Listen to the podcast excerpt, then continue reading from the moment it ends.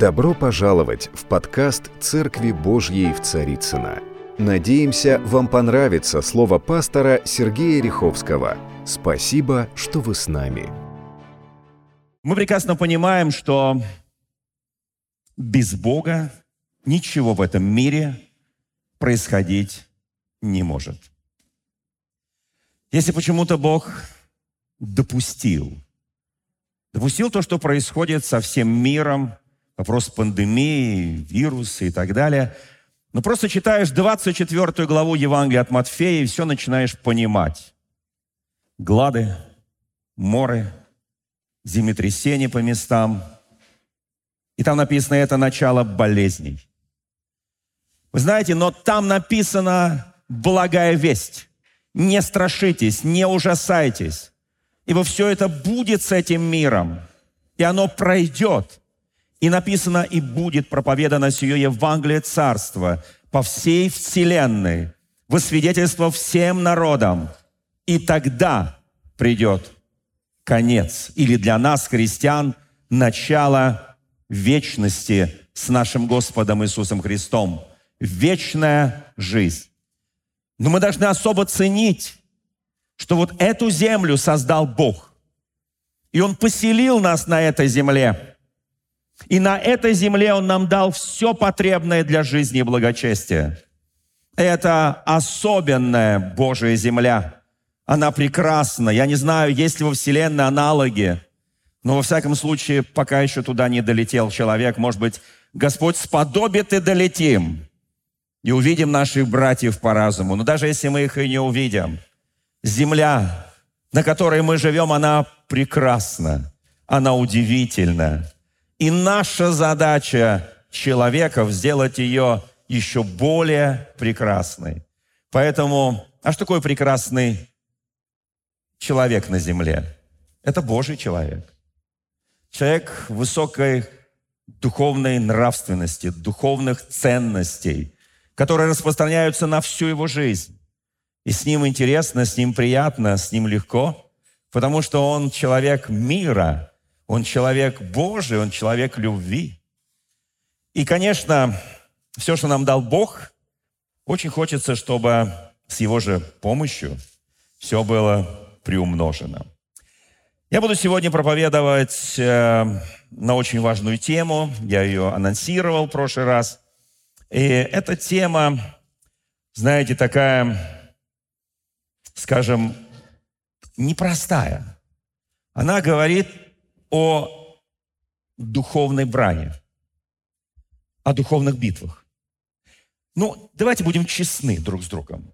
Вот ты утром просыпаешься, и у тебя начинается уже духовная битва – Потому что что-то не так пошло, где-то что-то не так, какой-то звонок, что-то какая-то новость и так далее. И ты уже весь тревожен, где-то какие-то вести тебе доносят. И ты говоришь, Боже ты мой, как все непросто в этом мире. И ты сражаешься, ты стоишь.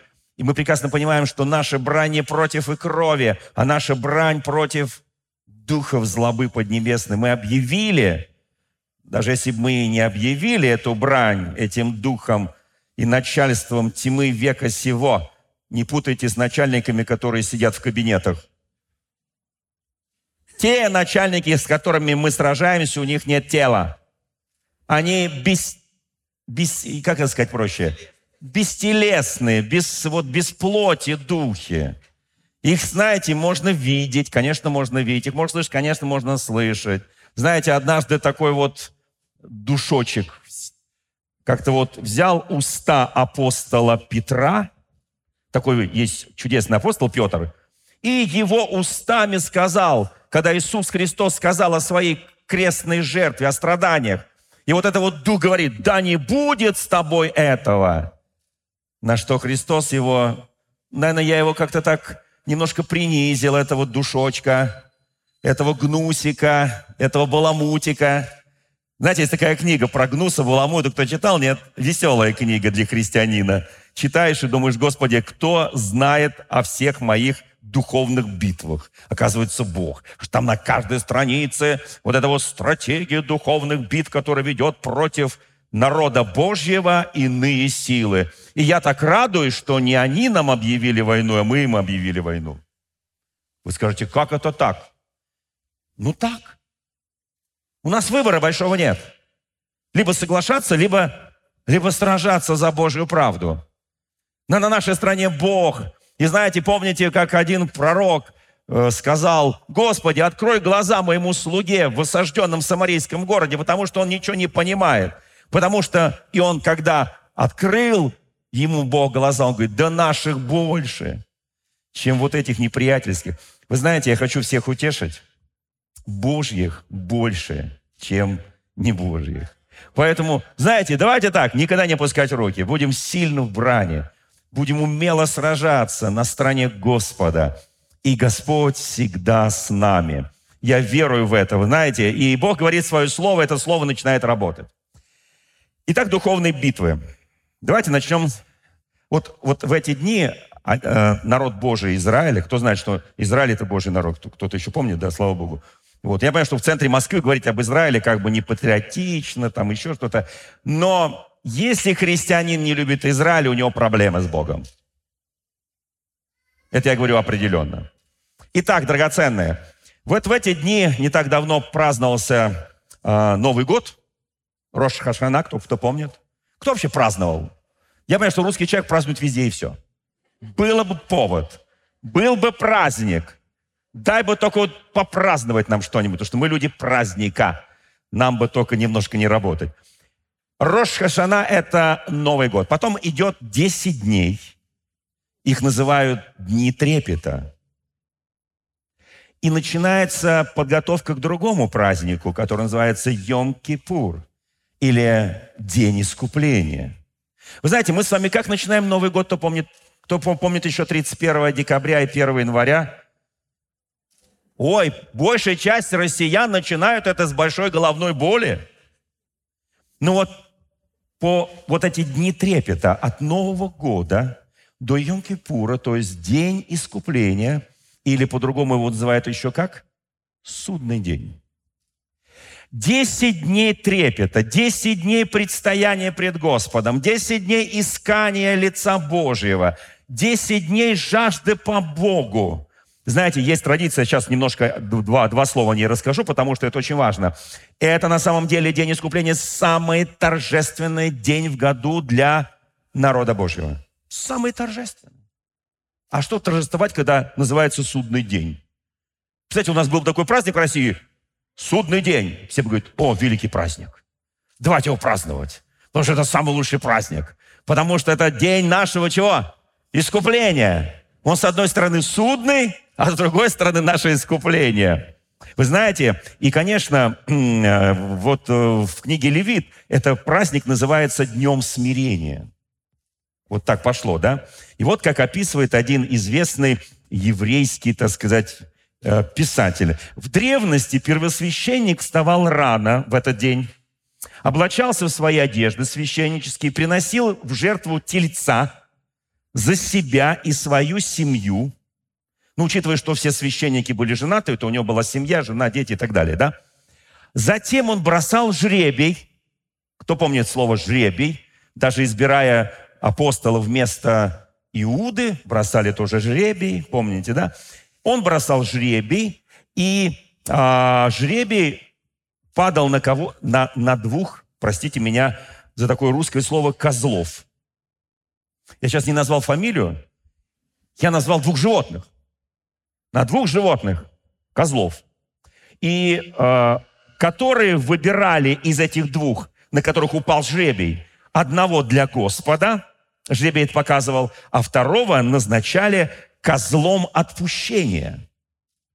Знаете, в русском, в русском э, нашем могучем великом есть такое выражение «козел отпущения». Кто, кто помнит? А все знают, откуда это пошел-то козел отпущения. Вот он оттуда и пошел. Вот в этот день, Йом-Кипур, то есть судный день, подготовка к этому суду, вот выбирали двух козлов. Один для Господа во все сожжения, а другого козлом отпущения. Кто мы? Мы на, на каком? Кто, кто? На нас упал жребий. Мы для Господа или мы козел отпущения, да? Теперь смотрите, что, что, что было дальше. А вот дальше тоже было очень интересно.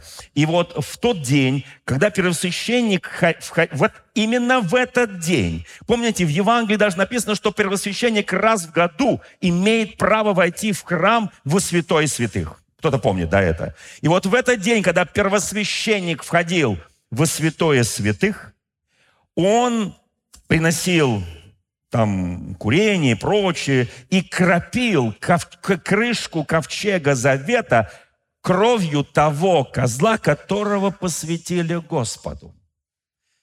Он приносил эту кровную жертву. Я так благодарю Бога моего, что мы христиане с вами, и нам не нужно приносить никаких кровных жертв. Наша жертва Иисус Христос закланный за нас. Он бескровная жертва для нас.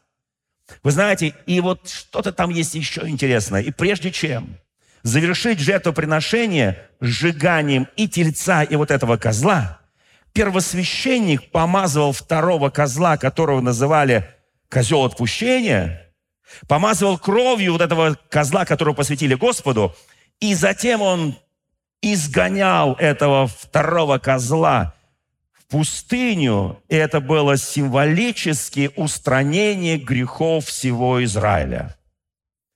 Они его пинками изгоняли. И он убегал в пустыню. И там что-то с ним происходило. Это очень важно. Вы знаете, я очень рад, что у нас вот это служение как раз проходит именно, ну, вчера, по-моему, там праздновали, а сегодня мы, мы с вами здесь. Вот, слава нашему Господу. И вот, вот это очень-очень важный момент.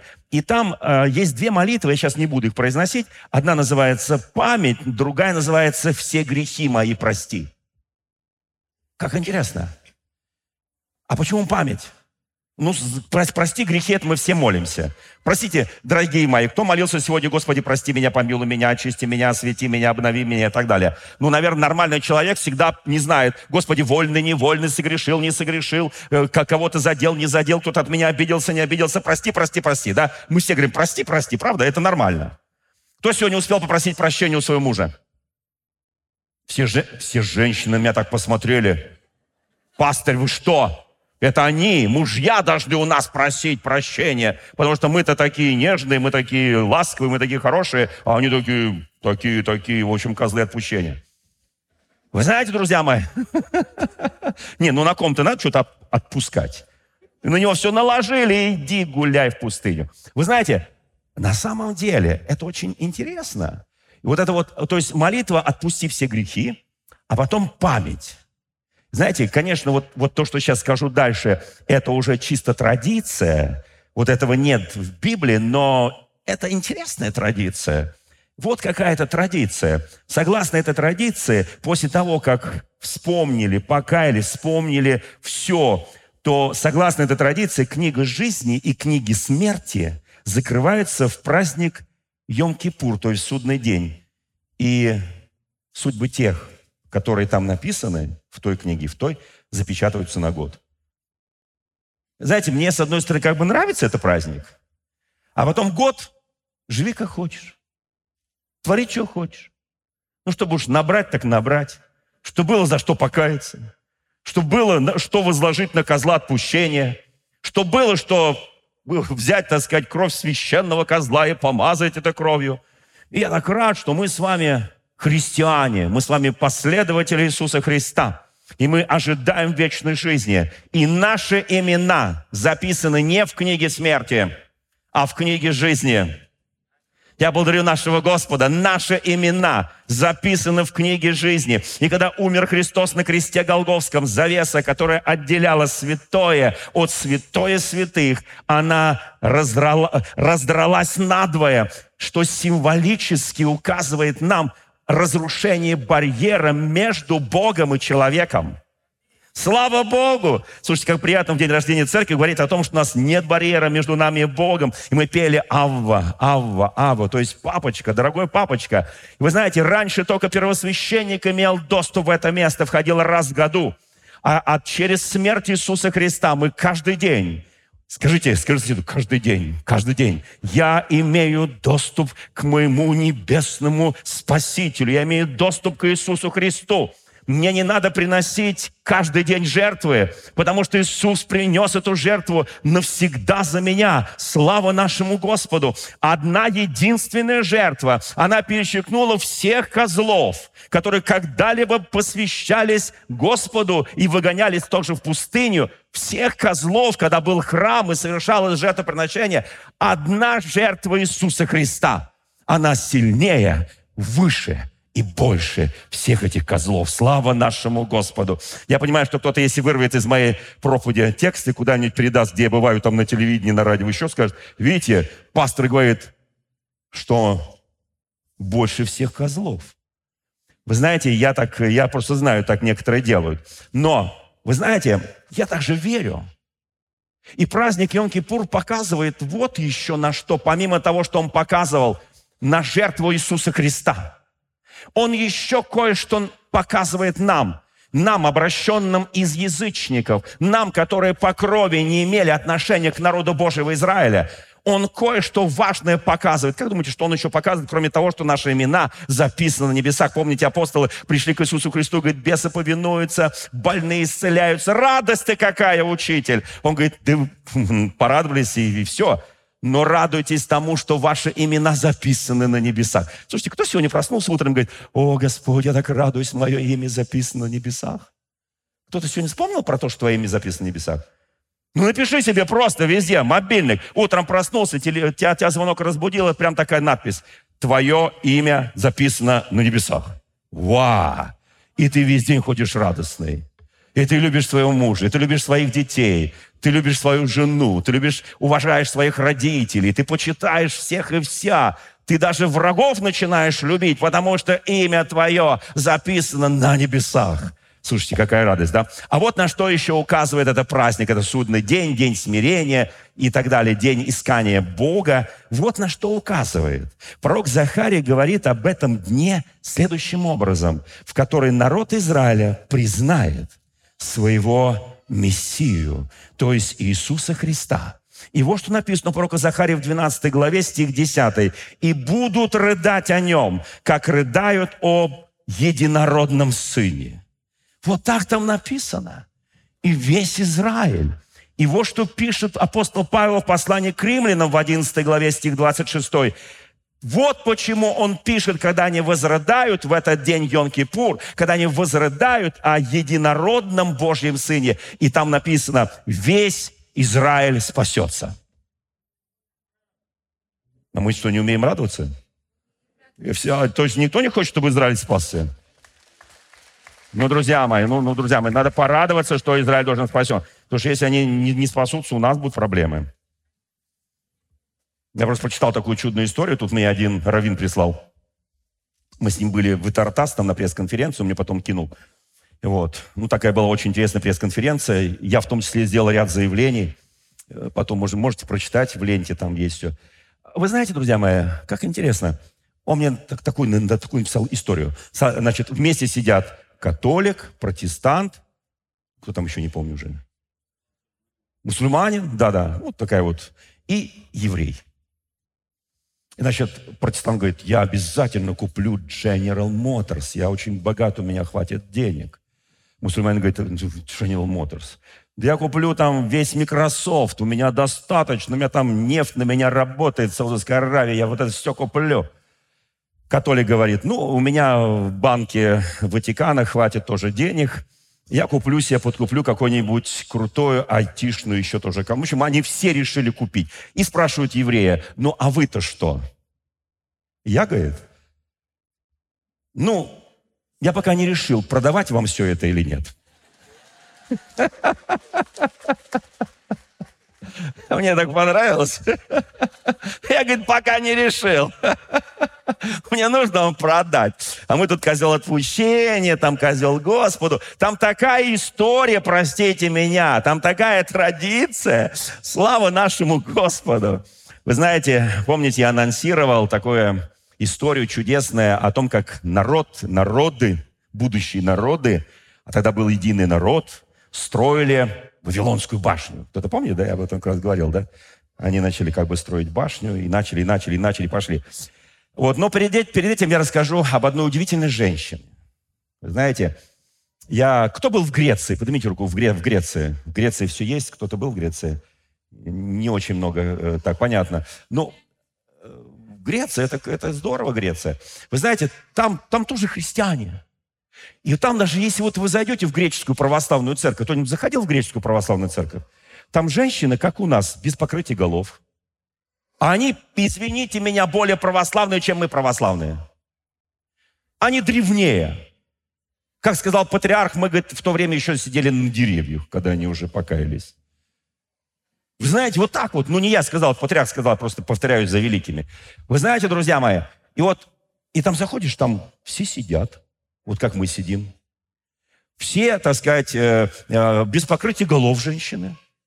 Я когда в Сирию приехал, в антиохийский патриархат, я спросил патриарха антиохийского Иоанна, я говорю, почему у вас женщины не с покрытой головой, у нас в России с покрытой. Он говорит, ну вы же все протестанты, вы же все знаете. Я конечно, знаю, но просто мне интересно, со мной тут сидит два священника, митрополит, ну просто объясните им, наши русским. Я думал, сейчас он кинется объяснять, там все такое прочее. Он подумал и ответил, Владыка говорит, а у вас холодно. Все. Я говорю, подожди секундочку, это вся ваша теология? Он говорит, ну да, потому что у вас холодно. Холодно. Поэтому ну, в общем, и мне так понравилось, когда в Грецию приезжаешь, где все есть, да, и там вот такая, вот просто какая-то жизнь церковная. Мне так, мне так нравится, да. Вот, слава Богу. И вот, знаете, что мне там еще нравится? Что женщины там имеют в церкви особое место, особые привилегии. Кто знает об этом? Нет. Ой. Была прекрасная женщина. Правда, в другой стране, через океан, звали ее Кэтрин Кульман. Она уже давно с Господом. Кто-то помнит такую женщину, да?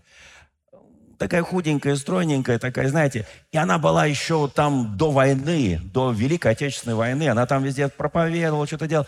Вот. И потом в 46 году, уже после войны, начала мощное служение. Это вот маленькая женщина, худенькая женщина, которая просто мог ветер сдуть. Знаете, и мне, мне так понравилось, как она... Я, я посмотрел несколько документальных фильмов. Они, я с ней... Э, так случилось, что не познакомился, не успел, она ушла раньше. Вы знаете, и что, что мне понравилось в ее служении? Что она э, призывала всех людей, которые приходили на богослужение, всегда быть готовыми к поклонению Господу. Она сама приходила в этот день в посте, в молитве. Ну, это, так сказать, у каждого свое дерзновение, свое посвящение Богу, да. И она, через нее начал действовать могущественно Господь. При этом она никогда, за редчайшим исключением, ни за кого не молилась персонально.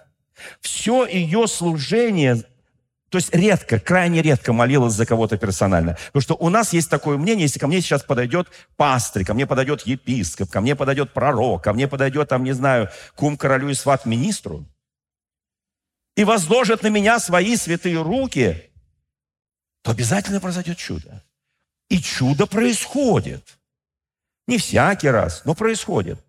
А вот если я просто нахожусь в собрании святых, никаких чудес. Она по-другому исповедовала. Она меньше исповедовала бегать по залу и на кого-то возлагать руки. Она исповедовала другое, что через ее служение, через ее смирение, через ее послушание Господу и через пение, хоры и группы прославления – вот в церкви, она, она часто арендовала большие стадионы, поэтому назвать это церковью было сложно, вот, создавалась атмосфера поклонения и веры и тогда Дух Святой начинал могущественно действовать. Она никого не убеждала, она не, вы, не выкрикивала ничего, не говорила, так говорит Господь, сейчас тут все. Понимаете, то есть вот человек настолько... Она верила, что величайшие чудеса, это я читаю из ее книги, которая называется «Я верю в чудеса», совершаются во время поклонения когда Дух Святой суверенным образом движется по залу. Многие думают, Господь вот здесь, за кафедрой, или Он здесь, где пели. Да, Он здесь, и Он здесь. Здесь звучит слово, здесь звучит поклонение, но он движется по всему залу. Услышьте меня, дорогие мои, потому что Дух Святой – это третья личность Троицы. Он движется по всему залу. Он касается каждого человека, где бы ты ни сидел, вот там наверху, там еще где-то. Даже если ты пойдешь в подвал, он там будет, потому что в одном псалме Давид говорит, куда уйду от Духа Твоего? Где я смогу скрыться от Тебя? Он говорит, нет такого места на земле. Слава нашему Господу! И я очень хочу, чтобы наши проповедники, мы будем в следующем месяце приглашать еще очень известных проповедников. Вот э, кто был на прошлом служении, да? Удивительный служитель Божий, да? Прекрасный Андрей Лукьянов, удивительный. Ну, скоро у нас и будет его брат проповедовать, э, такой Сергей Лукьянов. Вот, Андрей Дериенко, пастор Рик Реннер, вот, э, сегодня уже окончательно дал, дал свое согласие, что у него там тоже юбилей, юбилей, юбилей. Слава Господу! Но нам придется с ним махнуться, не глядя. Я к нему, он сюда. Вы знаете, друзья мои, она верила, что Дух Святой, он настолько суверенен, ты не можешь его заставить. Ты не можешь сказать, Дух Святой, ну-ка быстренько пришел. Ты не можешь разработать какую-то дорожную карту исцелений, действий. Послушайте, там, где начинается поклонение, прославление Бога, там начинается движение Духа Святого. Слава нашему Господу. Послушайте, вот она описывает такой случай интересный. Она говорит, что я никогда яростно не призывала верить, потому что обычно приходили люди, которые уже веруют. Я, говорит, создавал атмосферу.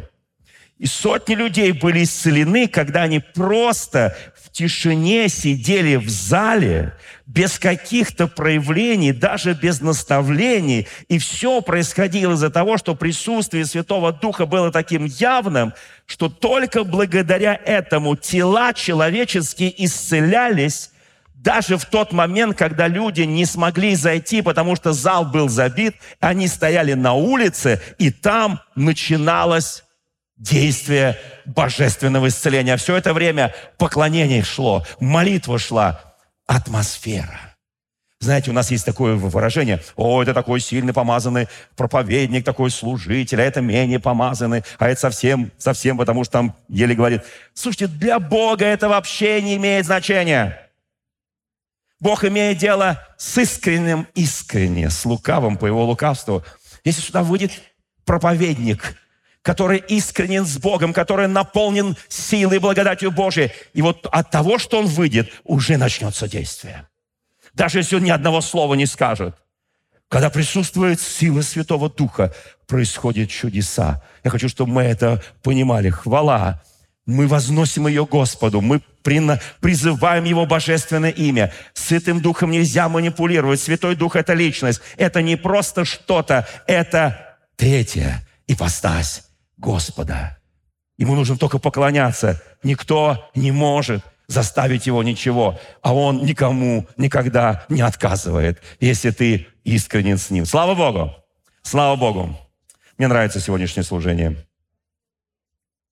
Вы знаете, ну, праздник так праздник. Апостол Павел в первом послании к Коринфянам, я сейчас подвожу уже к тому, что потом буду говорить. Я там, я там быстро пройдусь.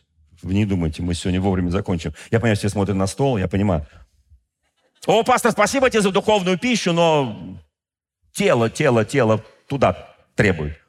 Апостол Павел пишет во второй главе первопослания Коринфянам.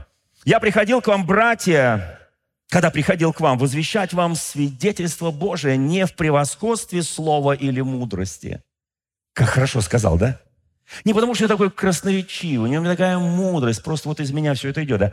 Вот. «Ибо я рассудил быть у вас ничего не знающим, кроме Иисуса Христа, и притом распятого». Вот что я, говорит, рассудил. Слушайте, вот оно знание Иисуса Христа и притом распятого. Что мы знаем об Иисусе Христе? «И был я у вас в немощи, и в страхе, и в великом трепете». Знаете, всякий раз, вот я выхожу уже почти 50 лет за кафедру, и я всякий раз в трепете. Кто скажет, мы не замечаем твой трепет. А я не перед народом трепещу, я перед ним трепещу. Перед народом, может быть, никто никогда ничего не заметит. У меня там внутри все трепещет. Потому что я знаю, перед кем я стою. Я когда подхожу к нашему президенту, ну, там бывают такие моменты, у меня там где-то внутри там что-то, знаете, ну, как у любого человека, да? Но когда я прихожу к Господу, все президенты отдыхают просто. Я это говорю не потому, что я не уважаю, не чту власть. Я уважаю, чту власть. Но когда я стою перед царем царей и Господом господствующих, все во мне, оно начинает трепетать, потому что я согласен с Павлом, и слово мое, он пишет, и проповедь моя не в убедительных словах человеческой мудрости, но в явлении силы и духа, чтобы наша вера утверждалась не на мудрости человеческой, но на силе Божьей. Я очень хочу, чтобы вот так утверждалось Слово. И нам Господь открыл это Духом Святым, ибо Дух все проницает, Писание говорит, и глубины Божии, ибо никто из человеков не знает, что в человеке, кроме Духа человеческого. У кого есть Дух человеческий, поднимите руку. Да если бы у нас его не было, мы бы сейчас лежали в другом месте. Здесь сидим, стоим, а там бы просто лежали, как козел отпущения, которого пинками выгнали, и там какое-то дикое животное его растерзало, и все. Вот и все, и вот пришло прощение. Послушайте, я уверен, что в нас есть дух человеческий, и дальше написано, и мы знаем о себе. Кто говорит, я ничего о себе не знаю, ну как можно знать, да такое я ошибаюсь. Нет, ты знаешь. Не надо лгать Богу. Каждый человек о себе знает. Давайте будем честны. И там написано так, почему? Я знаю, что каждый знает. Дух наш человеческий, она знает. Потому что дальше кое-что написано, идет ссылочка на наш дух. А дальше написано, так и Божьего никто не знает, кроме Духа Божьего. Если ты не расскажешь другому о своем внутреннем человеке, то он не узнает. Послушайте, не узнает. Так и Божьего никто не может знать, кроме Духа Божьего.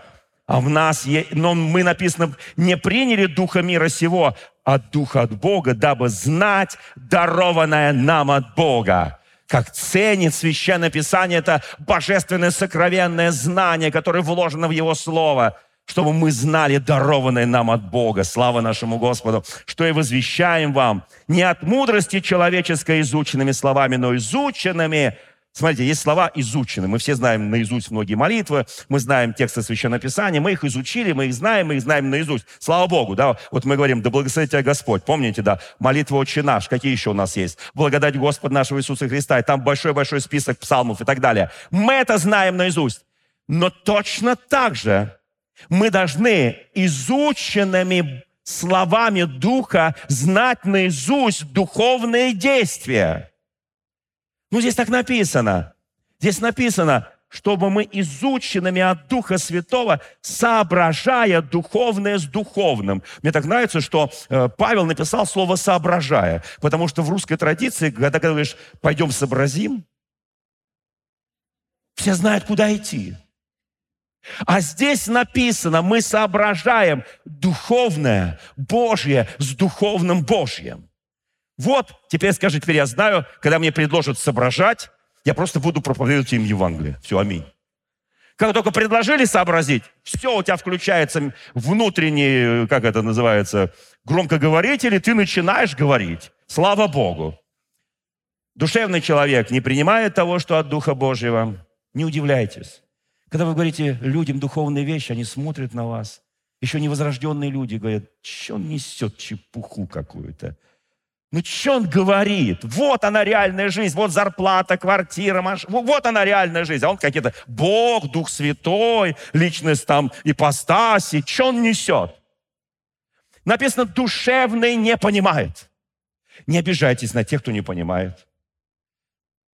Я помню, я с одним встречался, встречался, встречался, большой очень человек. И он говорит, не понимаю, что у тебя написано в твоей Библии. Я говорю, во-первых, не моя, она, она Божья. Не понимаю.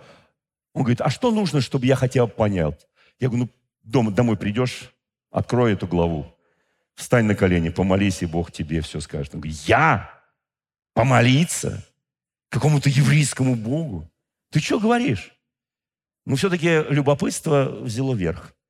Я так рад, что Бог нас создал любопытными. Он приходит домой, открыл, почитал, ничего опять не понял там в сотый раз. Потом думает, ну он же сказал мне помолиться встал на колени, открыл это место Писания, помолился и все понял. Аминь. Аминь. Слава Богу.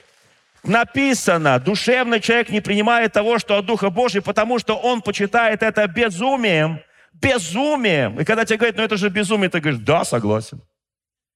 Но безумству храбрых поем мы песню – и не может разуметь, потому что о сем надо судить духовно. А дальше написано, но духовный судит о всем, о нем судить никто не может. Слушай, кто бы тебя не судил, ты скажи спасибо, я пошел к Господу дальше. Он не имеет вообще права никакого тебя судить, твои отношения с твоим Богом. Слава нашему Господу. Ибо кто познал ум Господень, чтобы мог судить его? А мы, Писание говорит, имеем ум Христов. Слава нашему Господу! Скажи соседу, я имею, скажи, ум Христов. Скажи, ты имеешь ум Христов. Это нормально, друзья мои. Давайте как-то вот поднимать друг друга, не опускать. О, пришел невежа тут сидит. У меня-то ум Христов, а у тебя какой? У всех, кто маломальски хотя бы почувствовала Бога в своей душе, в своей жизни, уже ум твой начинает принимать Христа. Слава нашему Господу! Слава нашему Господу! А вот теперь приходим к Вавилонской башне. Вот это все, что я сказал, это был прелюдия. А.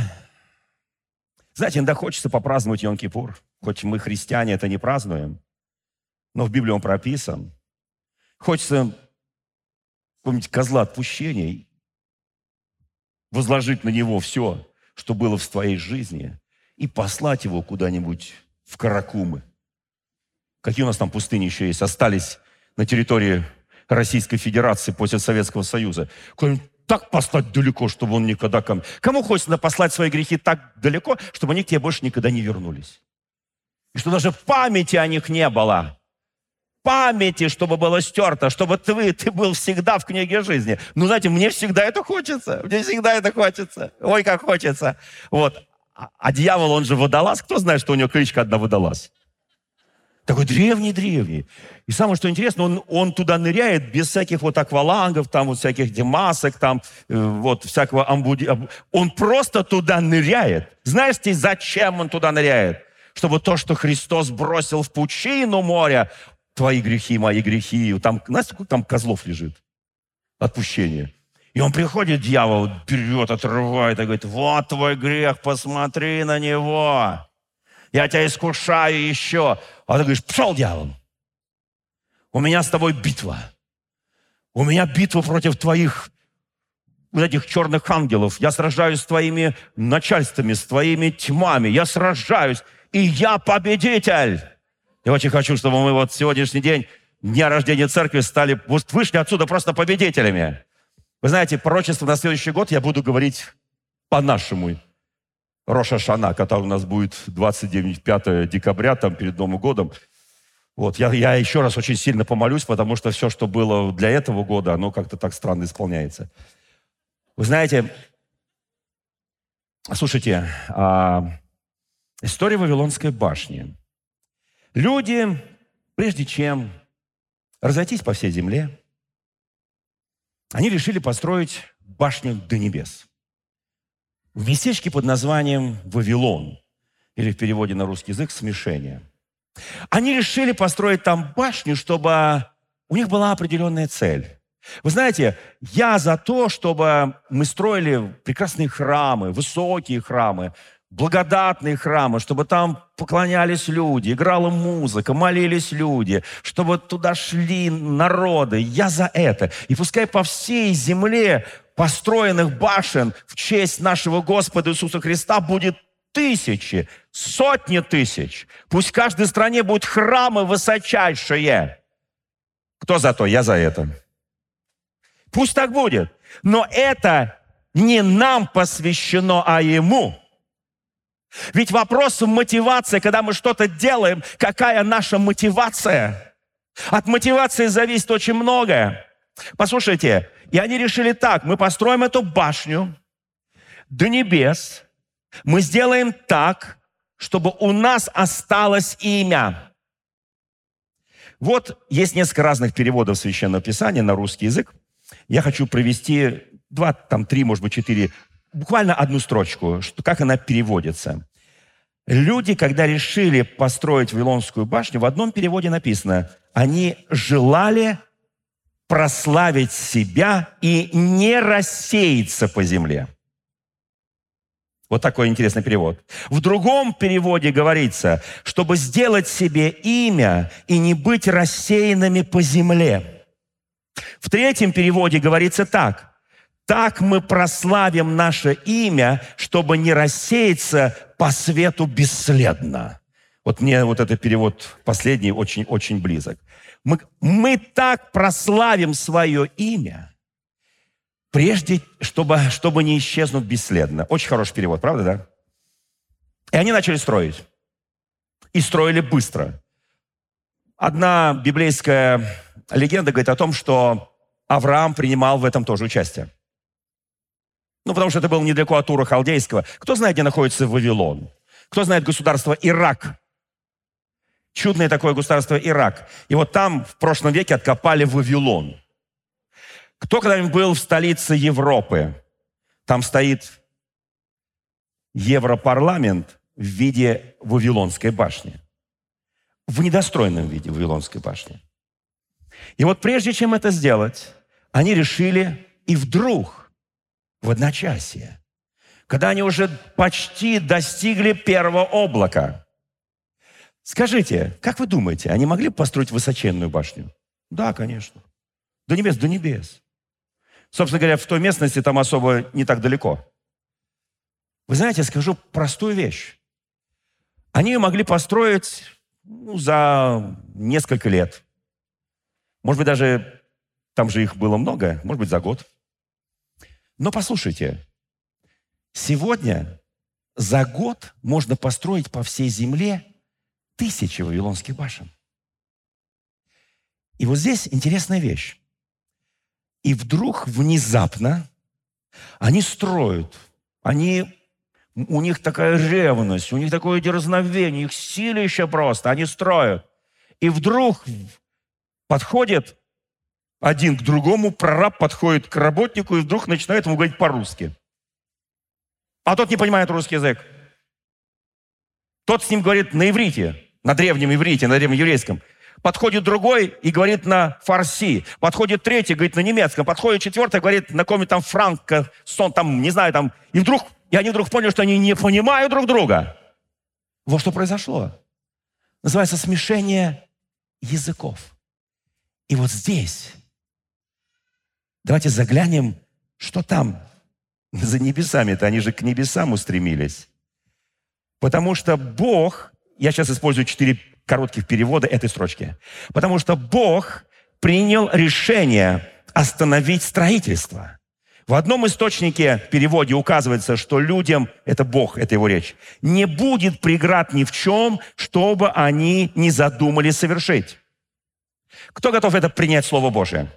Кто, кто готов это принять как откровение для своей жизни? Для тебя, для меня, для любого человека, если мы что-то вместе задумали делать, не будет преград. И они что задумали, то они завершат. Потому что в единстве есть сила. Дальше, другой перевод. Теперь не воспрепятствуем им все, что они замысли делать. Бог говорит, как? Они же, они не остановятся. И они начали делать, и Бог говорит, и не прекратят это делать. Теперь не будет для них ничего невозможного, сказал Бог. Такое начали делать воистину ни одно из их дерзких намерений не кажется им невыполнимым. Это переводы. Это правильные переводы. Послушайте, когда человек начинает проникать в глубины космоса, в глубины технологий, в IT и прочее, Бог говорит, у него не будет. Что там не будет у него?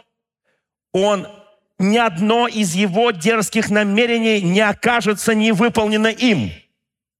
Дерзкие намерения, они будут сделаны.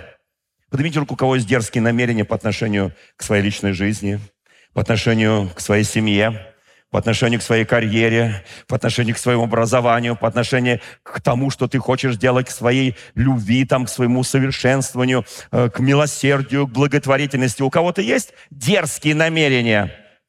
Там прямо написано «дерзкие намерения». Бог говорит, и их ничто не остановит. Слушайте, Он вложил нас, когда творил нас, такую творческую мощь, такую творческую силу, что никто не может остановить, если ты что-то задумал. И вы вместе согласились, то это остановить невозможно. Это не я говорю, это Он говорит.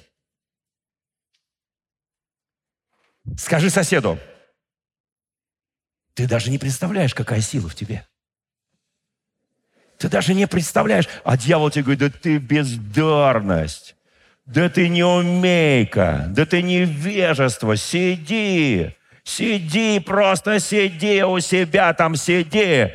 А Бог говорит, я знаю, о чем они согласятся. Если они согласятся, то они не остановятся, пока не сделают. Пока не сделают. Послушайте, это очень важно сегодня. Господи, а для нас это что? А для нас вот что эти люди были настолько самоуверены в себе, они настолько были амбициозны в значении самовлюбленности, самонадеятельности, высокомерности, в желании бросить вызов Богу и естественной природе, которая сотворена Богом. У них даже было отсутствие понимания того, к чему это приведет. Но если мы будем строить то же самое – для того, чтобы прославить не себя, без нашей гордыни, но прославить Бога, Он удестерит наши силы. Он умножит наши силы. Он сделает их сильными в бране. У нас идет духовная война каждый день. Ты просыпаешься и ты ложишься, ты ходишь, ты в транспорте, ты общаешься с людьми. Это все, это все духовные брани, послушайте есть ты, в которую Бог вложил мощнейшую власть, мощнейшую силу. Есть твои друзья, есть церковь, есть твоя семья. Если мы соглашаемся ради Бога, ради Бога, что-то делать очень важное, в нас есть этот потенциал. В нас есть этот потенциал. Скажи соседу, у тебя есть этот потенциал. Бог его вложил в тебя. И знаете, был на земле день Пятидесятницы – то, что мы называем Духов день. День, когда Бог опять послал разные языки. Но это уже было не смешение. Это День Святой Троицы, мы называем в русской традиции. И Бог в этот день излил Духа Святого на землю. И люди заговорили на языках, которые они даже не понимали. Но вот это непонимание соединило их и сделало их церковью Иисуса Христа. Послушайте, там непонимание рассеяло, а здесь непонимание объединило. Мы люди Пятидесятницы, мы люди Святой Троицы, мы люди Духового Дня, слава нашему Господу. И они тоже не понимали, когда я говорю на языках, меня никто не понимает. Поднимите, кто еще умеет говорить на языках. Ва! Лес рук. И тебя никто не понимает, но если появится толкователь, он тебя истолкует. Если появится пророк, он будет пророчествовать. Послушайте, но вот через это смешение языков, так сказать, наоборот смешение, церковь объединилась. Люди объединились. И какой же в нас есть божественный потенциал. Вы знаете, история Вавилонской башни напугала людей. Но 20 век и 21 дал им опять будущность и надежду – те технологии, которые были построены за последние сто лет, такого не было за всю предыдущую историю человечества. Те величайшие технологии, разные-разные технологии, да, они... Почему? Потому что Бог дал нам сейчас, как бы перед своим вторым пришествием, уникальную возможность спасти максимальное количество людей для Христа. А для этого нужны современные технологии. Кто понимает, о чем сейчас я говорю? И то, что тогда рассоединяло, знаете, сегодня наша планета, это называется Большой Вавилон. Кто знает об этом? Потому что если, послушайте, чтобы раньше дойти из точки А в точку Б, нужно идти месяцы, недели и годы. А я сейчас могу просто сесть в самолет, в хороший самолет, о котором говорит наш президент, он там делает два, три маха. Два маха, и я уже в Америке. Еще три маха, и я опять здесь. Речь идет о секундах. Кто понимает? Это очень серьезно. Если Бог вложил в человека такой творческий потенциал, но этот потенциал, он отсюда вышел, то в нас, в духовных людях, имеющих ум Христов, это мощнейший потенциал, который находится в нас. Я заканчиваю проповедь. Знаете, чем мы уязвимы? Гордыней, тщеславием, себелюбием. Помните проповедь о трех искушениях Христа? Все три искушения, похоть плоти, похоть очей и гордость житейская, которую дьявол предлагал Христу, бросьте вниз, сделай камень хлебом, поклонись мне. Это все тщеславие, это все похоти и страсти. Но когда я это все делаю для Него, тогда такого человека победить невозможно. Такую церковь победить невозможно. Такой народ победить невозможно. Дорогие друзья, спасибо, что были с нами. И до встречи на следующей неделе на подкасте «Церкви Божьей в Царицына.